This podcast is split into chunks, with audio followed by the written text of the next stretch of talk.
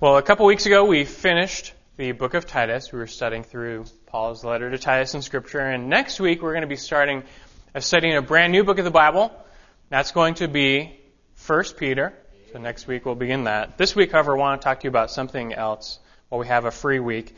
First, I want to ask you, have you ever heard of feral children? A feral child, also known as a wild child, is a child raised in isolation from human parents.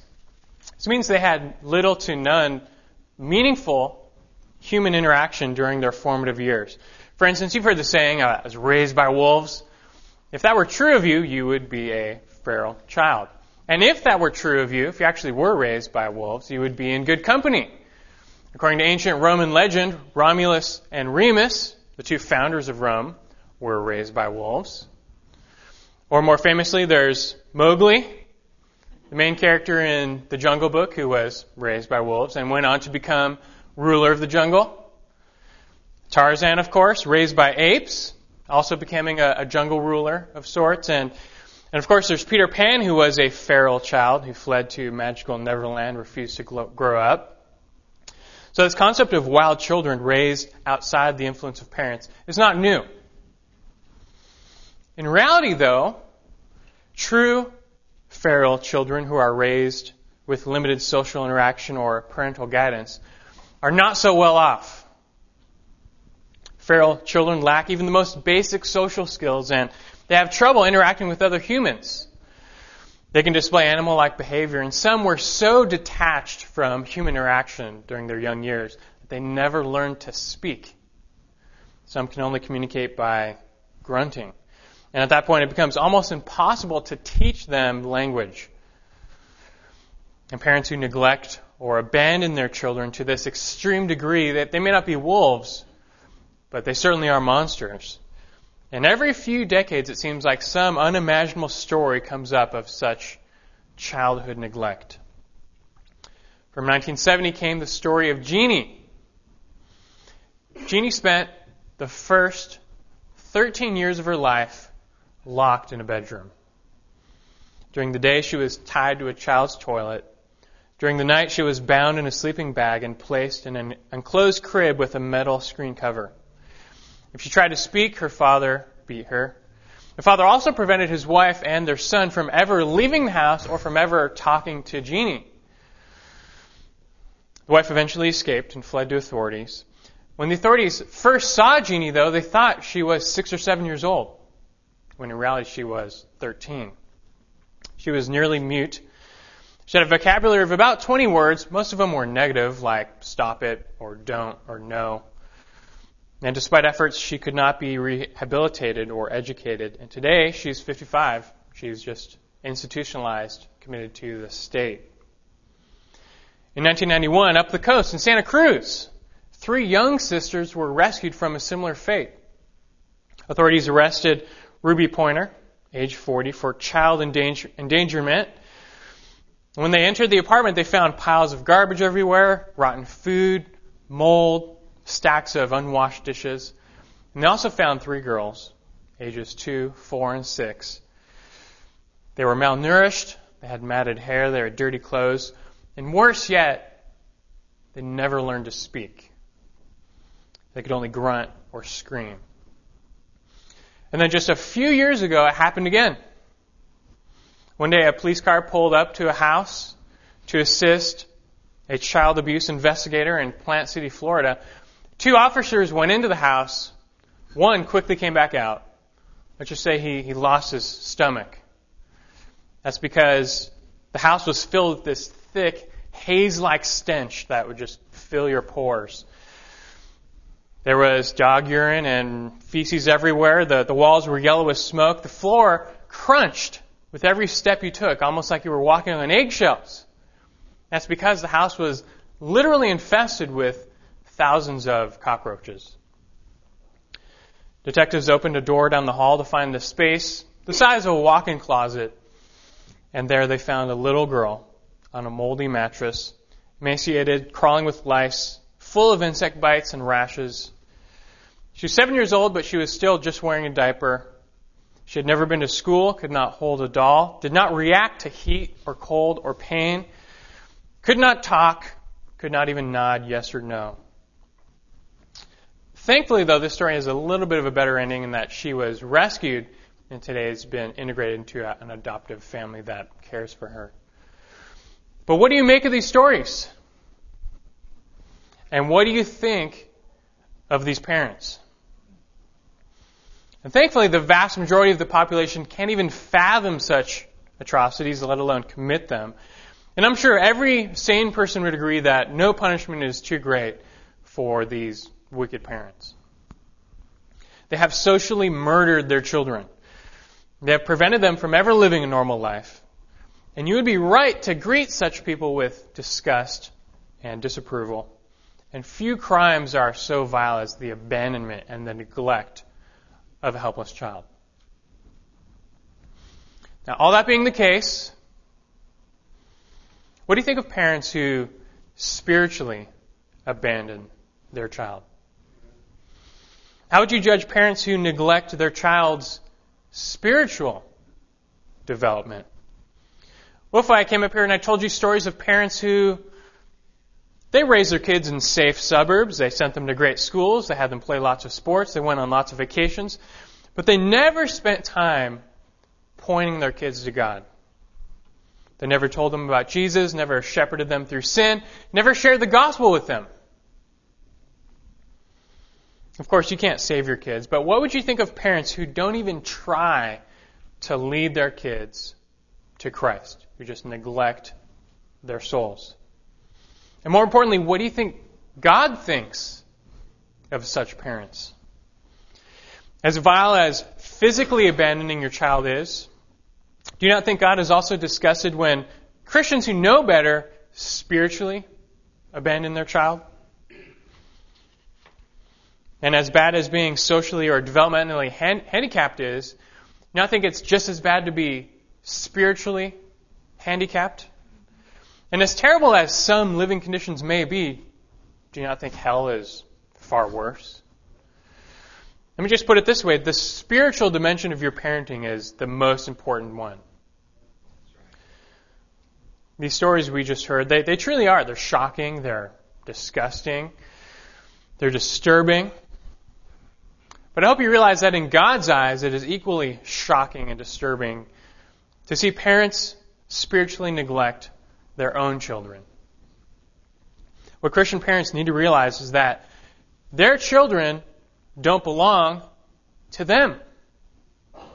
They belong to God. Your children are now yours. They're God's. He's given them to you on loan. They're stewardship, and you're called to be good stewards. Someday He's going to take them back. He takes everybody back.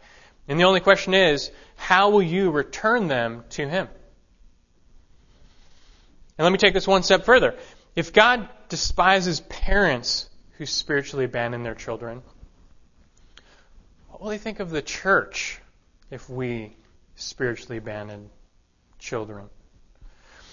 What will He think of the church if we neglect the souls of the next generation? of all people, Christians in the church should be the most diligent to present their children to God. So, how bad would it be if we failed in this regard? Parents in the room, what are you doing to spiritually shepherd your children?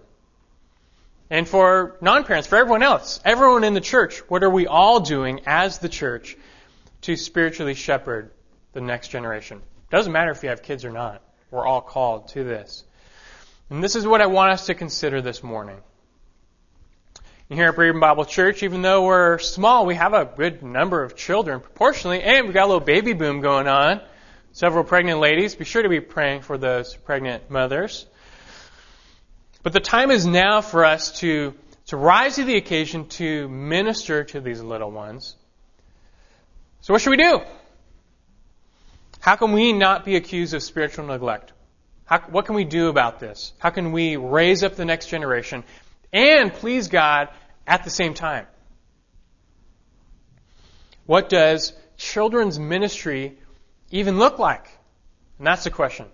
What does a biblical, God honoring children's ministry actually look like? And whether that ministry is in the church or in your home. Thankfully, God's word is not silent. Children are important to God.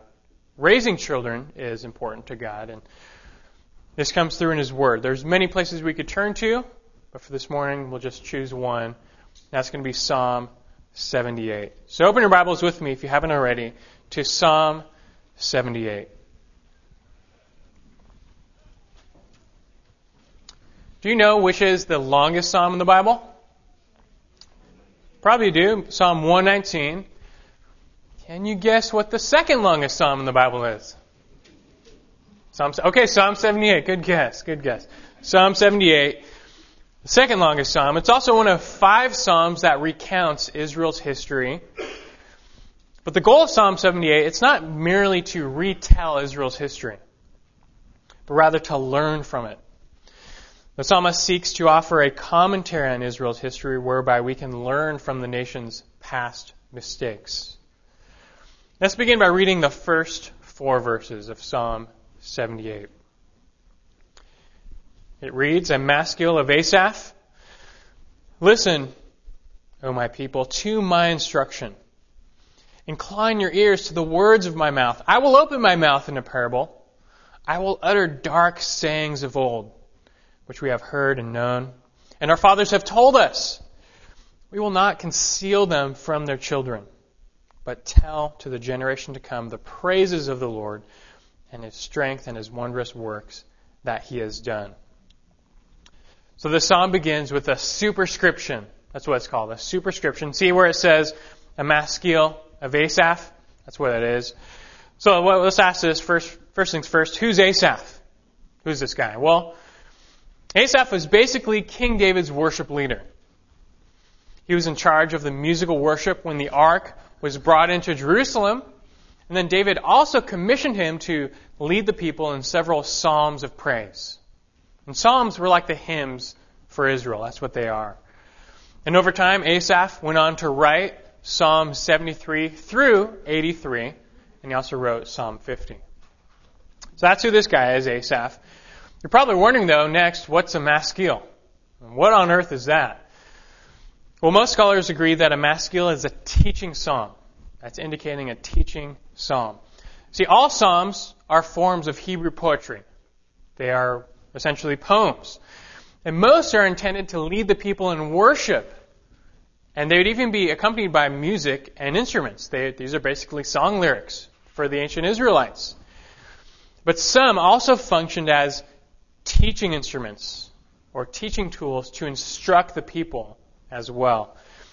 And Psalm 78 definitely functions as a teaching psalm.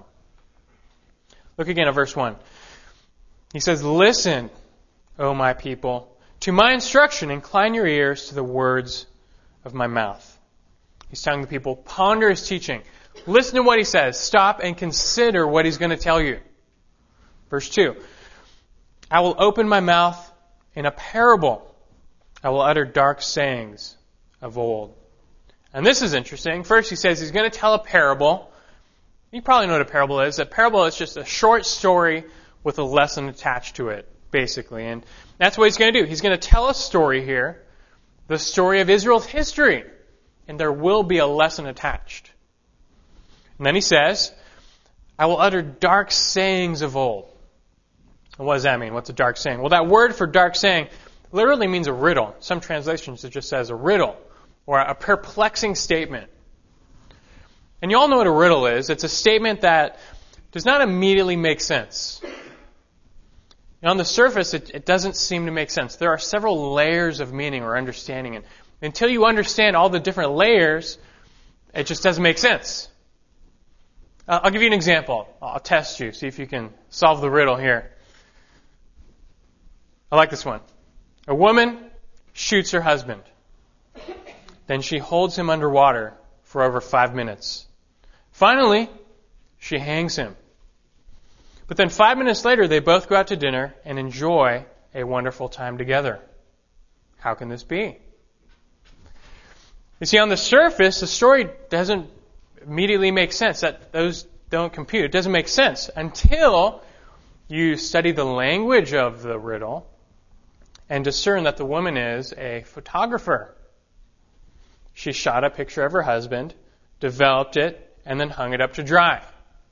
So it's obviously a, a silly example, but you get the idea. There's multiple layers of meaning. And until you get them all, you're not going to understand what it means. And that's what the psalmist is saying. He, he's going to tell a story, the story of Israel's history. And there's going to be a lesson attached, but it might perplex you. It might stump you. It might not immediately make sense to you, this lesson. What's the lesson? What is this riddle, you could say? I'll phrase it like this. Throughout Israel's history, they have been disobedient, unfaithful, rebellious, and idolatrous, yet God still sets His love and His grace upon them. How can this be? That's the riddle. That's, that's the great riddle of the entire Old Testament. How can God still come to Israel's rescue time and time again, even though they were so unfaithful and rebellious? Is the great question of the entire Old Testament. And the answer is simply because God has chosen to set His love and His grace upon Israel. They did not deserve to be chosen in the first place. They did not deserve to be rescued. But it's all by God's grace and choosing. And the same riddle is true of us today in the New Testament. No matter how great the sin, God stands ready to forgive and restore his chosen ones.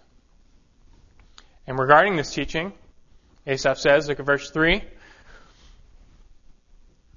which we have heard and known about the teaching, and our fathers have told us, we will not conceal them from their children, but tell to the generation to come the praises of the Lord and his strength and his wondrous works that he has done.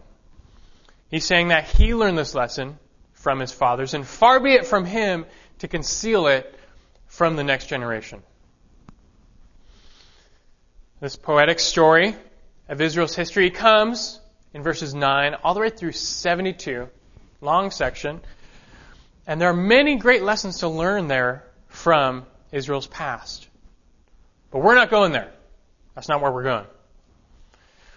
Perhaps another time we can delve into the lessons learned from Israel's history, but now I want to turn your attention to verses 5 through 8. The little section in between, verses 5 through 8. You see, before telling the story of Israel's history, Asaph gives a reminder. And yes, that there are many vital and important truths to learn from Israel's past, but what good does studying the past generation do if you never instruct the future generation?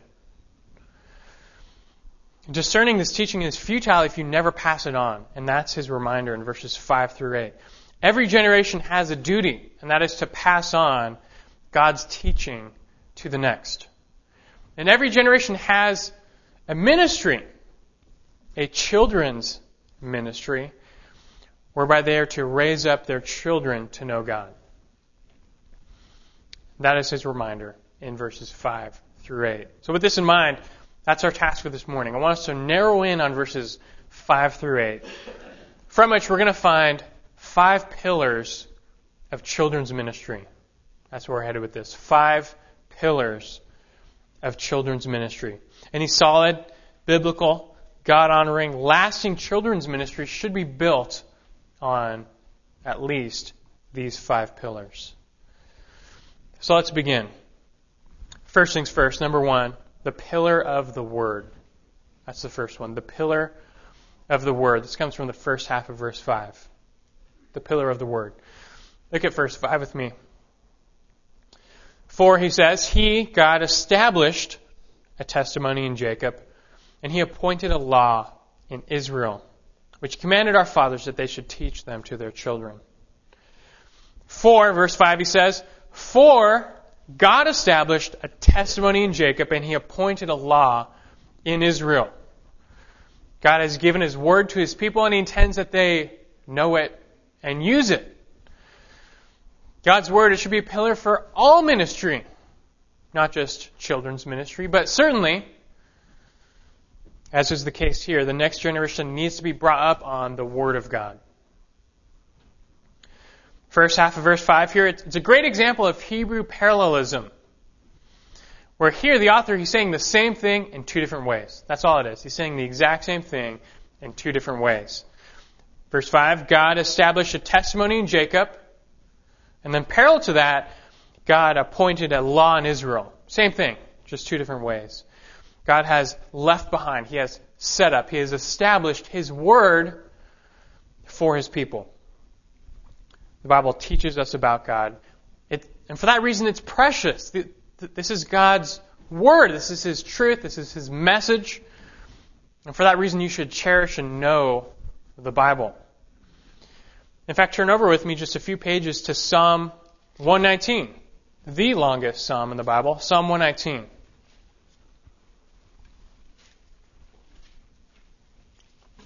The psalm showcases the glorious nature of God's Word. The psalmist recognizes that the words of God are the conduit to God Himself. To know God's Word is to know God. To keep God's Word is to know life. It's about the Word. That's how we get to God. Psalm 119 knows that. And it uplifts the Word for that reason. Let's just look at a few verses. We obviously don't have time to look at the whole thing, but look at verse 1. How blessed are those whose way is blameless, who walk in the law of the Lord. How blessed are those who what? Observe his testimonies, who seek him with all their heart. What's the key to a, a blessed life? The word. Skip down to verse 9. How can a young man keep his way pure? By keeping it according to your word. What's the key to a pure life? The word. Verse 11. He says, Your word I have treasured in my heart that I may not sin against you. What's the key to winning the battle against sin in your life? The word. Verse 16. I shall delight in your statutes. I shall not forget your word. What's the key to happiness? The word. Finally, verse 18, just one more. He says, Open my eyes that I may behold wonderful things from your law. See, the Bible should be central in each of our daily lives. The psalmist, he meditated on God's word from sunrise to sunset, each and every day, seven days a week. It's just a continual thing. The Bible needs to be a pillar in your own daily life. And additionally needs to be a pillar in any ministry to children. Let me ask you, what is the goal of ministering to children? If the goal is to entertain, then go ahead and simply use TV, movies, games. Go ahead, that's fine. Some churches view children's ministry as glorified babysitting for an hour so that the real people of the church, the adults, can you know go do their thing, go fellowship, and have their Bible time in big church. You know, let's just tuck the kids away in a corner for an hour or two. Just keep them busy, keep them occupied, so we can go do our thing. And children's ministry becomes either entertainment hour or glorified babysitting. That's what children's ministry is in many churches. But really, what a wasted stewardship opportunity. Do you know how much a steak lunch at Smith and Wollensky in Manhattan costs? Probably not. $35. Do you know how much the same lunch eaten in the company of legendary investor Warren Buffett costs? 2.5 million. That's how much one man actually paid for a private lunch with the billionaire investor Warren Buffett. 2.5 million. Imagine that's you. You just forked over two and a half million. I know you do that. You just you just forked over two and a half million to, to sit at lunch with Warren Buffett. And what if he just sat there silently the whole time? Or what if you just talk about weather or sports or trivia, nothing important? What a waste! I mean, you're there. You want the business secrets. You want the investing pointers. You want something good. I mean, your time is precious. You just spent two and a half million for it. You better get something good out of it. You better use that time wisely. It's the same with children's ministry. The church cannot waste its stewardship opportunity. It may not cost and a half million dollars, but it is invaluable time nonetheless. And whatever time we have in the church, we must use it wisely. And if the goal is to expose children to God, to lead them to Christ, to Lord willing, make them disciples, then you need to use the Word. If you want to train a child to be a painter, use a paintbrush. If you want to train a writer, use a pen. An athlete, use a football. A musician, use a guitar. But if you want to train a child to be a follower of Jesus Christ, then you use the Bible. Like verse 5 says, God has left behind a testimony. And one of the main purposes is so that future generations might come to know him through it. And so here at Berean Bible Church, you can expect in our children's ministry the centrality of Scripture. You expect it. The Bible is to be central in all things. It's, it's the focus of our attention in whatever we're doing. And please, don't confuse this with being boring. You see, teachers, not God, teachers do a great disservice when they make the Bible boring because they don't know how to teach to children. But knowing God and learning the truth are far from boring. Children need the Word implanted in them in fun, creative, biblical, age appropriate ways. But regardless of the method, whether it's through a craft, an activity, a game, a story, the message of Scripture is to be central when instructing children. And this then is our first pillar of children's ministry the pillar of the Word. The pillar of the Word. Let's move on, secondly, now. The second pillar of children's ministry the pillar of instruction. The pillar of instruction from verse 5 and 6. Let's look at those verses again. Verse 5.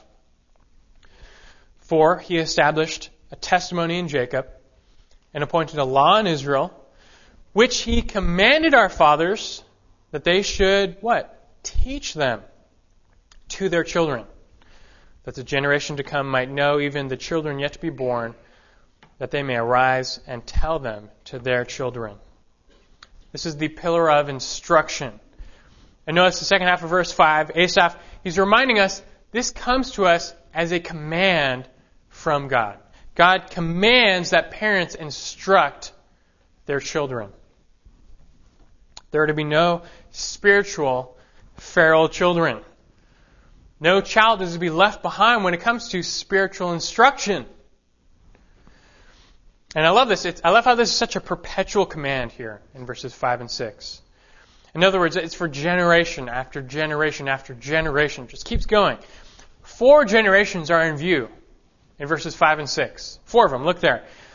God commands parents, that's one generation, to teach their children, that's the second generation. And why?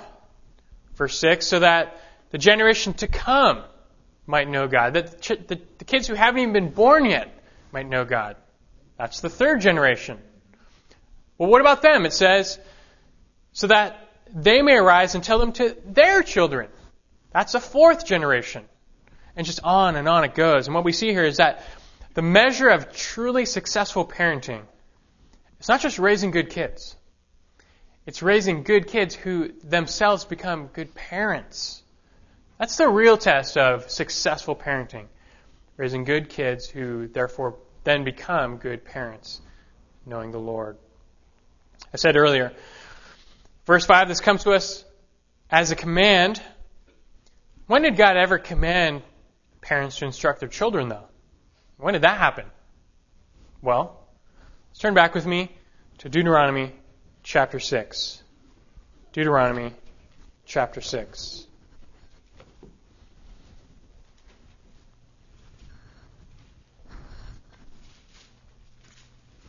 Here in Deuteronomy, Moses is retelling the law of God as the people are preparing to take possession of the promised land. Back in chapter 5, he just retold the Ten Commandments. And here we get to chapter 6. He gives some more important instructions for the people. Deuteronomy chapter 6. We'll start off reading verses 1 through 3. He says, Now this is the commandment, the statutes, and the judgments, which the Lord your God has commanded me to teach you, that you might do them in the land where you are going over to possess it so that you and your son and your grandson might fear the Lord your God, to keep all his statutes and his commandments, which I commanded you, all the days of your life, and that your days may be prolonged. O Israel, you should listen and be careful to do it, that it may be well with you, and that you may multiply greatly, just as the Lord, the God of your fathers, has promised you in a land flowing with milk and honey. So basically, he's saying, here's God's word. Heed it, listen to it, believe it, obey it, that it may go well for you and your children. Then comes verse 4. Verse 4 is a very famous verse to Jews, I guess you could say. It's known as their Shema, maybe the most important verse they have. Shema is the Hebrew word for hear. It's their recital. Verses 4 and 5. Let's read them. He goes on to say, Hear, O Israel, the Lord is our God, the Lord is one. You shall love the Lord your God with all your heart, and with all your soul, and with all your might. Sounds familiar, huh? Because Christ picked up on that. He knew and attested that this was the greatest command. It's a very significant passage for the Jews. And really, this is a summary of their entire law to love God. And then we get to verses 6 and 7. Look there now. He says, These words, which I am commanding you today, shall be on your heart. And you shall teach them diligently to your sons, and shall talk of them when you sit in your home, and when you walk by the way, and when you lie down, and when you rise up. There it is, verse 7. There it is. You shall teach these words, God's words, diligently to your children. And you have to understand this is a very pivotal passage in Deuteronomy. Moses just retold the Ten Commandments, and then he just came to this climax of the Shema in verses 4 and 5. Right after that, what does he say? He says, Now you better be sure to teach all this to your children. And so, do you think instruction is important to God? Yeah. Instruction is important to God. And notice, this is not just a one time thing. It does not suffice to read the Bible with your kid once a month, once a week. It does not suffice to instruct them every now and then when you get free time apart from all the, the sports and the school activities. It does not suffice to teach them whenever you get around to it. Rather, how are you to teach them? Diligently. When are you to teach them? When you sit, when you walk, when you lie down, when you rise up. Translation, all the time. That's 24 7. Biblical instruction to your child is a 24 7 ministry. It's, it's all the time. God's Word should ever be before you, and you should always be, therefore, imparting it to the next generation. And get this this comes in the form of verbal communication, yes, but it also comes in the form of nonverbal communication. Do you know that you are instructing your child by the way you live. You instruct them through your example. Notice verse 6. Before you are able to truly instruct your child, he says these words, God's words, they must be where? On your heart. They need to be in you. It doesn't mean you have a bunch of verses memorized. It means you believe them and you treasure them you're convicted by them. It means God's Word is your life. You know God through His Word. You have a relationship with God through His Word, and you're just going to naturally pass that on to your kids. But knowing God, knowing the truth, and living out the truth are prerequisites for your instruction. Children have to see their parents practice what they preach if their instruction is to carry any weight or authenticity. What good does it do to teach your children to pray when they never see mom and dad pray? What good does it do to teach your children to read the Bible when they never see mom and dad read the Bible? What good does it do to teach them that real men sacrificially love their wives when they never see dad do that? What good does it do to teach them to not lie when they see mom keeping secrets from dad? You get the point. Neither parents nor the church can fail in this job of instruction, either in teaching or in example. The stakes, the stakes are just too high. Understand this. If you fail in this task, if you fail to instruct your child spiritually, guess what? Someone else will.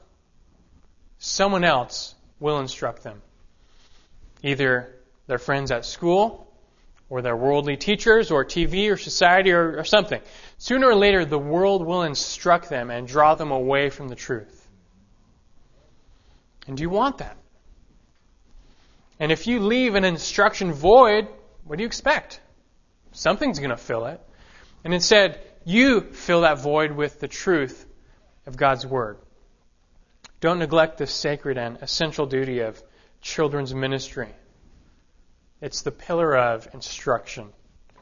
The pillar of instruction.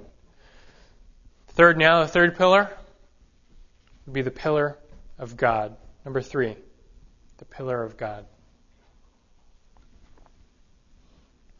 I'll be brief with this one, but what do I mean by this? Simply that God should be the celebrity in children's ministry. God should be the star. God should be the center of attention. The Bible tells us His story. It's about Him, and if we're using the Bible to instruct children, God should be the focus. And look at verse 7. Turn back to Deuteron- or Psalm 78 and verse 7. All this instruction is geared that, verse 7, they should put their confidence in God and not forget the works of God, but keep His commandments regarding children. And just notice how God centered this is in verse 7. Parents should instruct their children so that they should put their confidence in whom? In God. So that they should not forget the works of whom? God. So that they should keep the commandments of whom? God.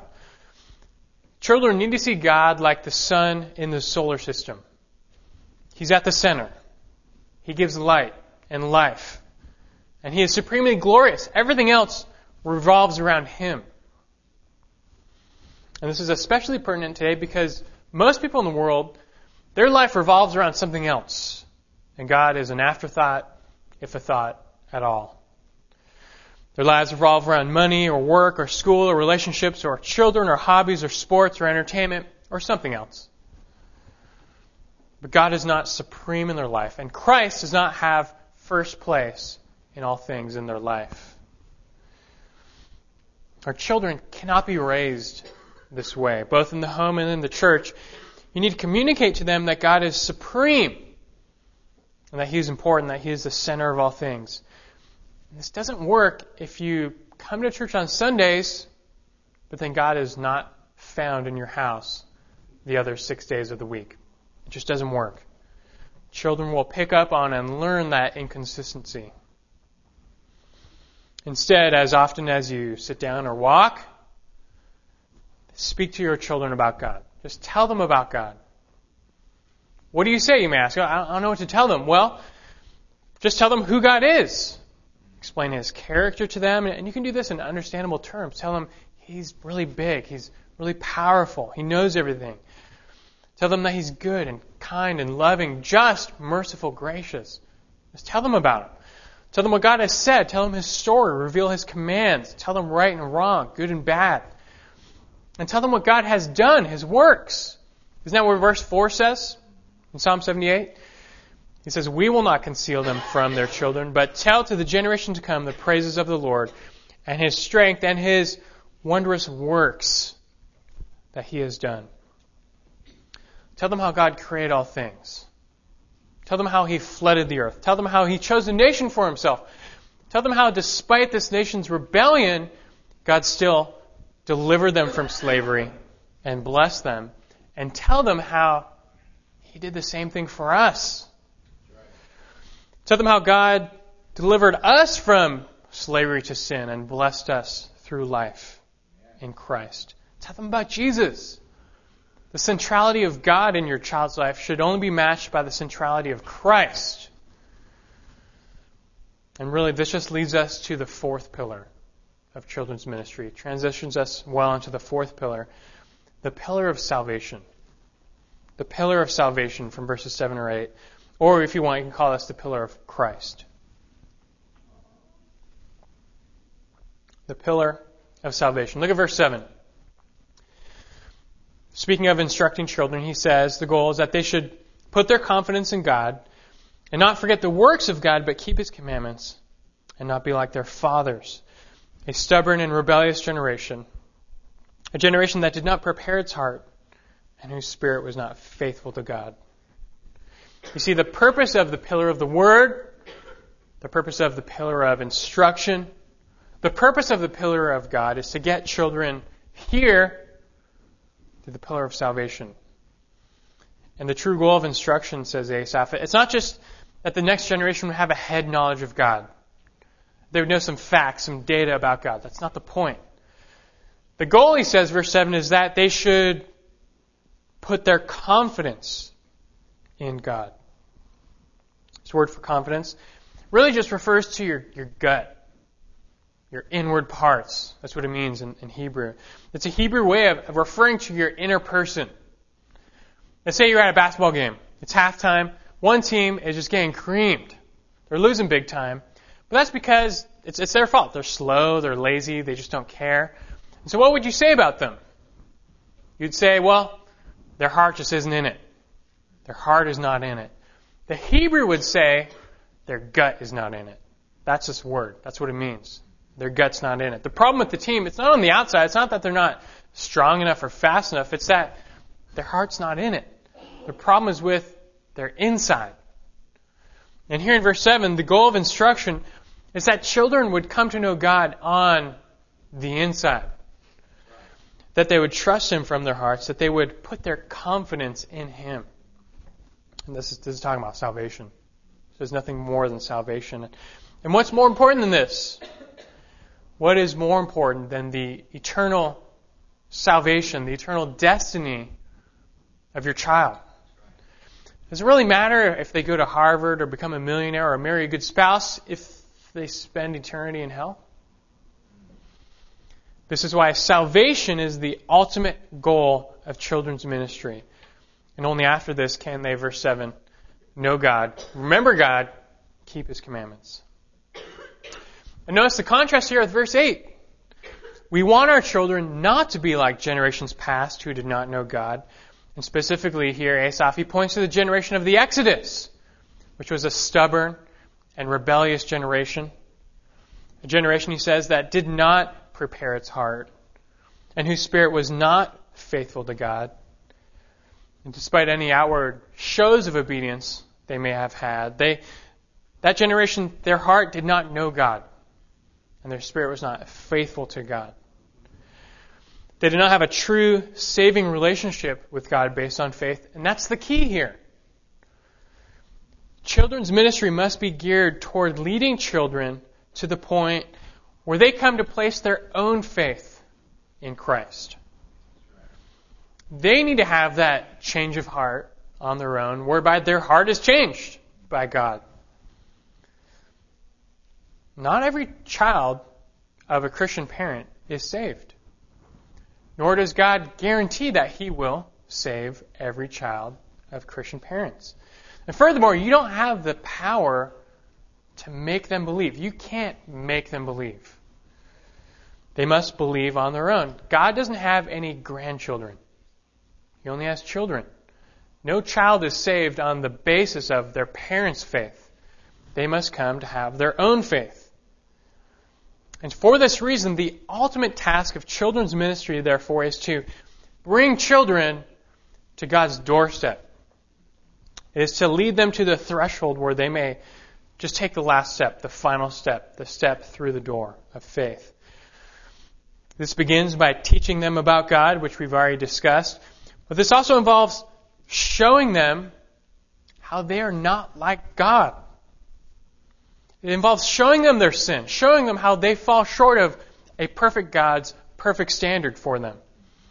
You know, on the off chance, I know this wouldn't happen to any of you at this church, but in the off chance that your child disobeys you or sins, if that ever happens, it's not just a punishment opportunity, it's, it's a shepherding opportunity an opportunity to explain to them that they have fallen short and that there are consequences for falling short.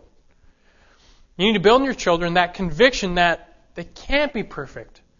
they just can't perfectly obey, that they're always going to fall short. They need to understand that the, the consequences for disobeying mom and dad or disobeying God, they're unavoidable because they have this problem in their heart, this sin problem. Then they need to realize that they need someone to be perfect for them. They need someone to deal with their sin problem. They need someone to make them right before God. They need a Savior. Then you tell them or retell them about Jesus, that Jesus is that Savior. He's God in the flesh. He lived a perfect life. He perfectly obeyed God, and yet he still died. Why did he die? Death is the consequence of sin. Jesus never sinned, so why did he pay the consequences? Well, he died because he was paying your consequences. He died as a, as a substitute for you so that you won't have to die eternally. And he died taking your sins upon himself so that if you would just believe in him and follow him instead of following your sin, you would be saved and forgiven and granted eternal life.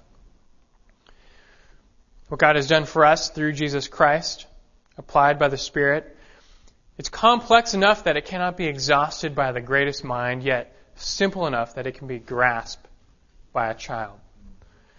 So do not neglect this pillar, the pillar of salvation. Any, any ministry, any children's ministry that does not or is not built on the pillar of salvation is not really a ministry at all. It's our fourth pillar, the pillar of salvation. And there's one more, lastly, briefly, the pillar of parents. The pillar of parents. This final point here could be an entire sermon. but I'll just try and be brief with it.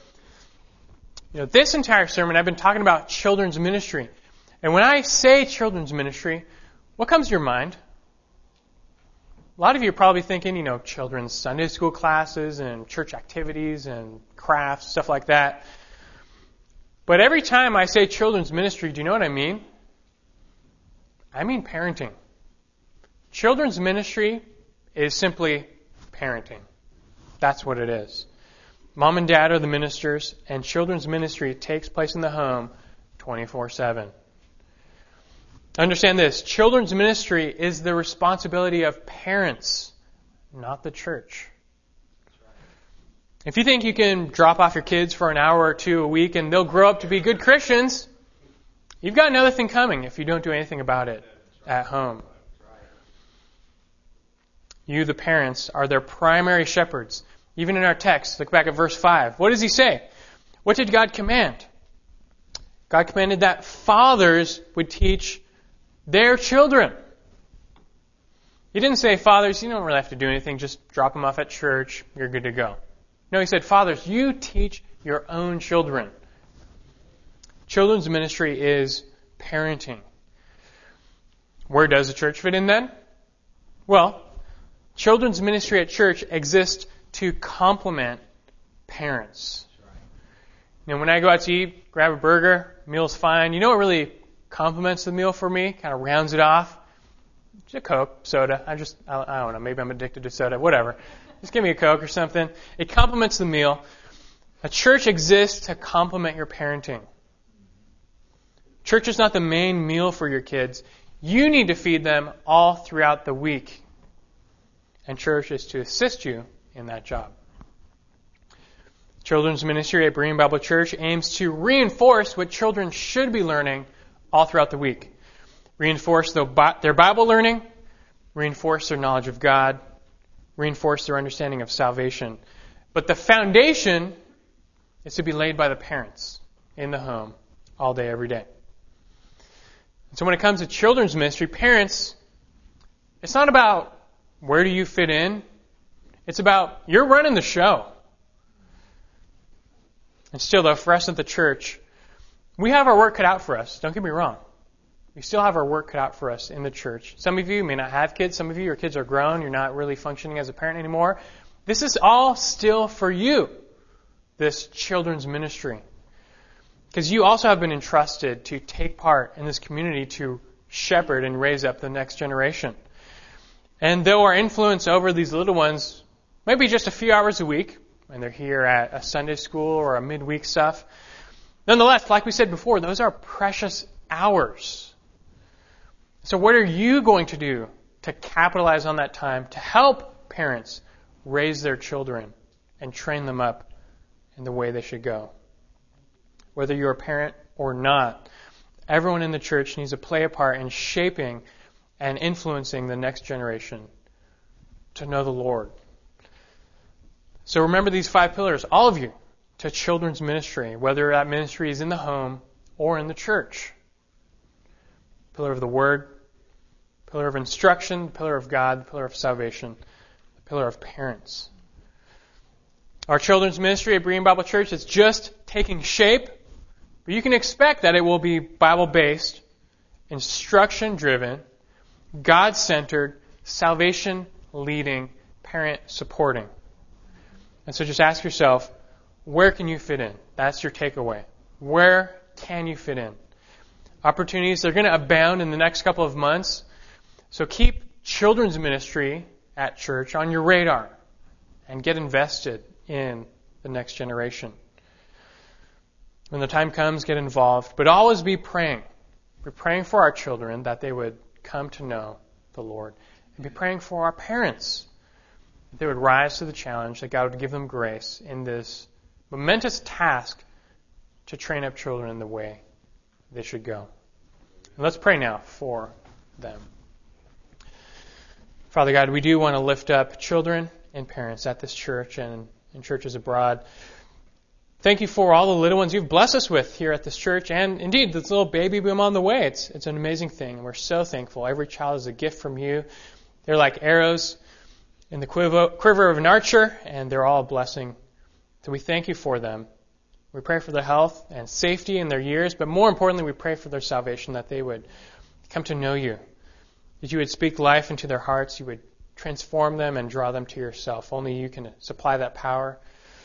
But Lord, I also pray for the parents that they would be faithful to lead children to your doorstep, that they would bring them to the threshold, show them you, show them Christ, show them their sin, and show them the Savior.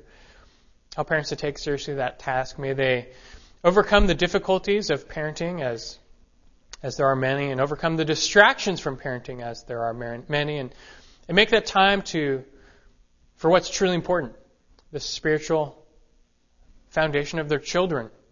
May they not abandon or neglect their child's spiritual life, but pour into it all the more so. I pray also for those who are not parents or who are graduated parents, and their children are out of the house. May they also get excited and invested and involved in ministry to children, whether here or elsewhere. Help them to take uh, an important role in children's lives and, and being an example for them and also pointing them to Christ, pointing them to God. As our children ministry is built here at this church, may they all be involved in, in working and serving and leading in any way they can. And may you bless us as a result. Help us to be faithful and never be accused of neglecting that next generation, that they may rise up and know you. In your name we pray. Amen.